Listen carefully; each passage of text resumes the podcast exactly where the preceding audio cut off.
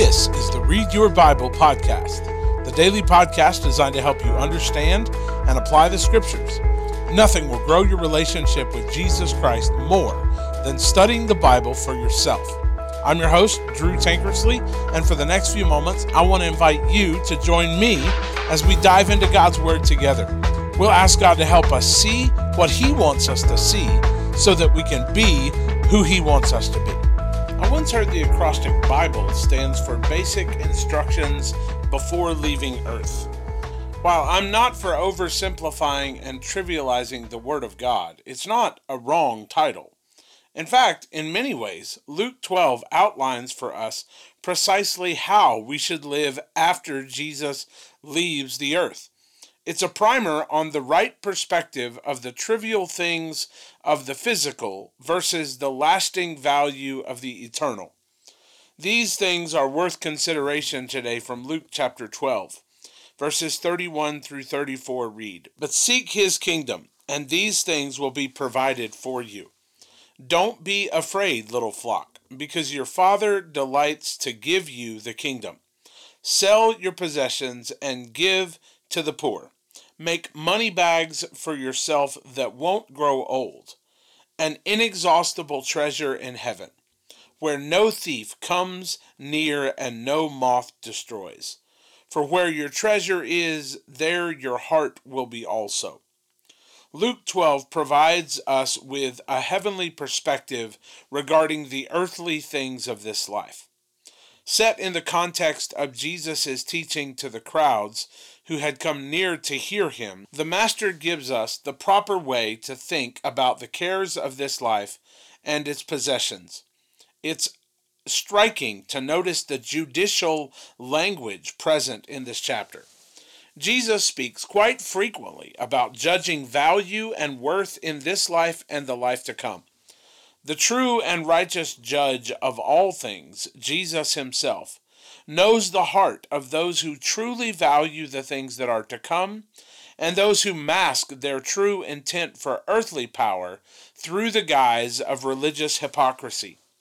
The chapter begins with Jesus' calling out of such insincerity present among the social elites, like the Pharisees. He warns his disciples to live lives of inner virtue and integrity, knowing that when the Lord, the righteous judge, who sees and knows all, does return, that everything hidden will be uncovered. Everything whispered in secret will be known in the streets. From here, Jesus admonishes his disciples not to fear the judge who can only kill you physically, as in the earthly ones, but instead to fear the judge that has the jurisdiction to kill both the body and the soul. When the time comes to acknowledge Christ, and you're brought before human judges who would seek to persecute you, in that day there should be no fear of how you will defend yourself. Because the promise from God is that the Holy Spirit will teach you what you must say at this moment. Amid Jesus' words regarding the importance of acknowledging Him in this life and speaking boldly for the Lord, the Master is interrupted. Can you imagine Jesus teaching and somebody speaking up in the middle of what he is saying and crying out, Teacher, tell my brother to divide the inheritance with me? This man's little tattletale story has interrupted the teaching of Jesus. And Jesus is speaking about the importance of acknowledging him in such heavenly themes and tones, and then at once he is rudely interrupted with what appears to be a pretty petty tattletale request. Tell my brother to give me some of the inheritance. It seems like a pretty insignificant interruption when God is speaking to them. But Jesus uses the opportunity to expose the real issue here. And it becomes the springboard into a discussion about what is really important. Jesus' response is not that he should or shouldn't get some of the possessions. Instead, he presses deeper into the real problem the problem of greed. He says one's life is not in the abundance of his possessions. Jesus saw the real issue here wasn't the injustice of the man not receiving part of the inheritance, but the greed that demanded it. Jesus then launches into an illustration about the futility of such covetousness, telling the story of a rich man who runs out of room to store his crops and decides to tear down his barns and build bigger ones. He does all of this, never considering that his life could be required of him at any moment. All those things that he had desperately hoarded would then be given to someone else. This attitude is how it is with one who stores up greed for himself but isn't rich towards God. You see what Jesus is doing here? He's trying to elevate both this man and the crowd to higher levels of understanding and accountability. Because regardless of what they can accrue on the earth, they will stand before the Lord, the righteous judge, who has the capacity to kill both the body and the soul. And when we aren't developing a heart of generosity physically on this earth, it's often because our hearts are vexed with the vice of covetousness. But such greed is unwise, especially since the very things that we desperately hold on to will be ripped from our cold, dead hands. Jesus' sobering teaching points us to a more significant priority that we must develop an understanding of what is eternal and what is temporary. In the scope of eternity, it is unwise to desperately delight in things that pass away on this earth so quickly. Jesus reminds us not to worry about these things. The very things that we worry about and obsess over are the things that will be burned up in a moment. Our life is worth more than that, and the kingdom that we receive is more than that. The kingdom must instead seek that which is eternal. See, Jesus knows our needs, and he also knows that what we value most is what we will obsess over. This principle is why Jesus says, Where your treasure is, there your heart will be also. If I were going to summarize this whole chapter, it would seem that the focus in every aspect was to live your life with eternity in mind and not for this temporary existence. Over and over, Jesus warns us to not get consumed or worried about the affairs of this life. Instead, we must live lives focused on the eternal kingdom that is to come. In many ways, it serves as a primer as to how these disciples were to live following Jesus' ascension. Three times now, Jesus had informed these disciples of his intent to go to Jerusalem and there be arrested, prosecuted, beaten, persecuted, executed, and resurrected. Though these disciples likely did not see it at the time, we would do well to see how Jesus' instructions in these verses remind us of how we should live in light of the King that is to come. The first three verses deal with religious hypocrisy. And Jesus implores his followers to avoid the religious hypocrisy of those of that day. We are to live honestly and openly, with integrity, knowing that all will be exposed one day. Nothing hidden will be left unexposed. In verses 4 through 7, we learn about the value of fearing God.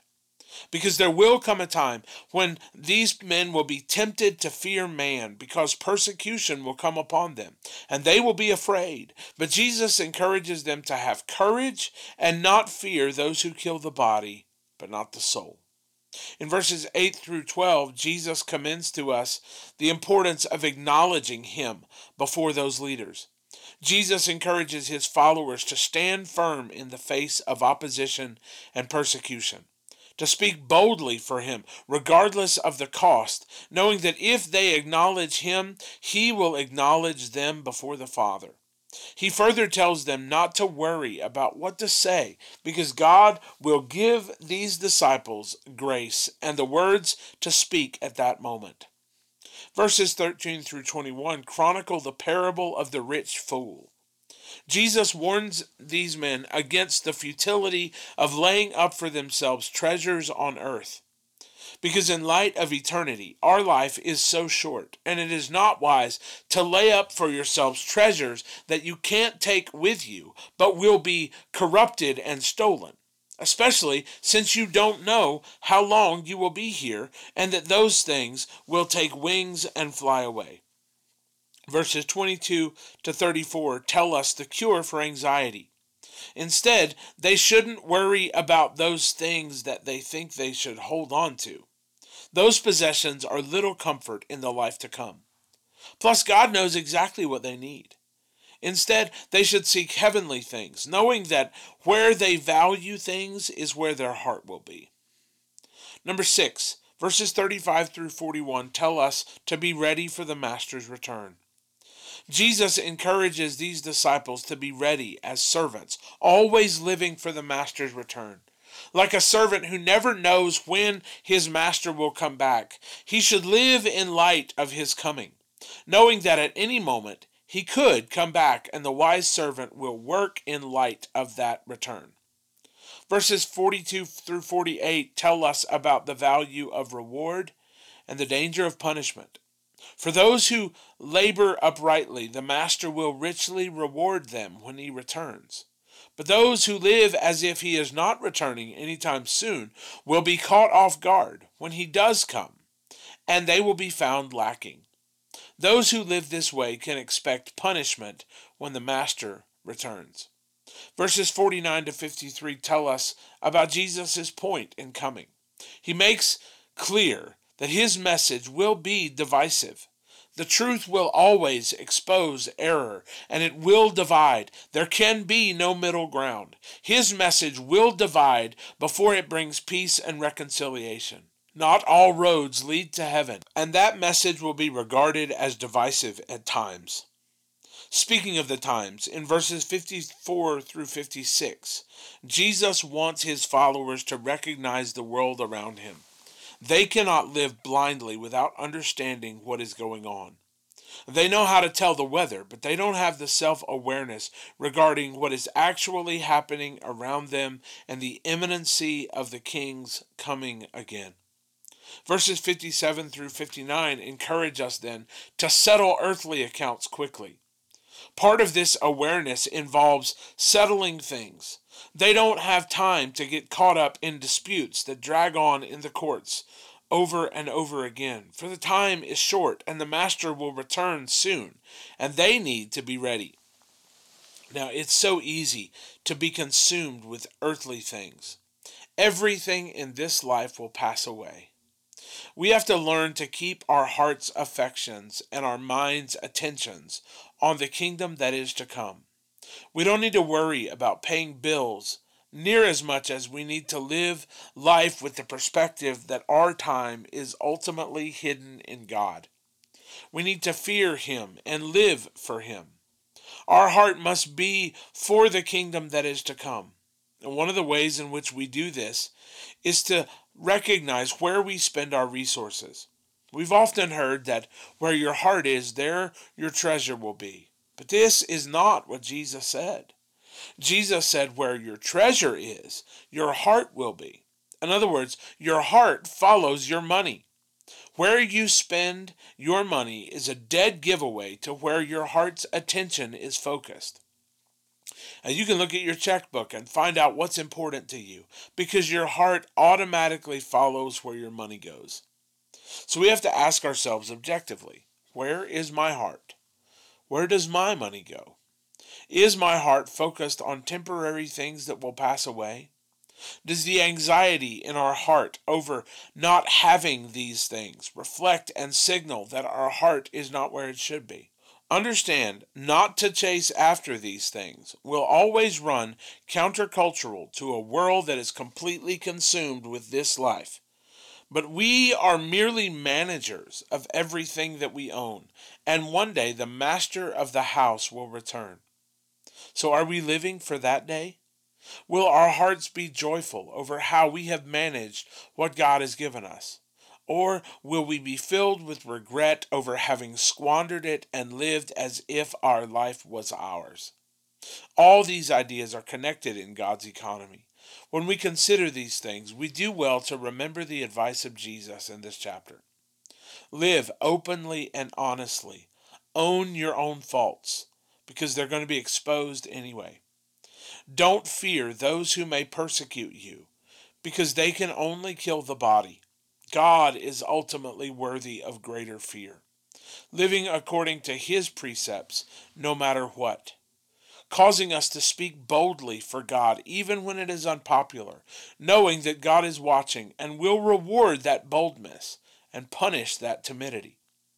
We shouldn't get caught up in money and the things of this world, but we should instead live for the world that is to come. It's okay to have money, it's not okay for money to have you. When you live this way, you don't have to worry about what you have in this life because God will provide for you. Worry is a clue that you may be too attached to this world and its things. Live as if the Master is returning for you, understanding that the time is short, the stuff isn't yours, and the Master is coming home, and you will be held accountable for how you manage his property. On that day, we will be glad that we live this way for we will be rewarded or punished based upon how we managed these things. The message that we preach may appear divisive, but that's what the truth does. Only when people fully acknowledge the, that fact can peace be experienced. Remember that the time is short, to live accordingly, not to worry, not to get attached, to speak the truth and live openly. Don't get caught up in the affairs of this life because they don't matter in God's return.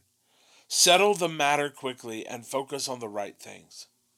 So, Jesus, forgive the anxiety in our hearts over temporal things that pass away.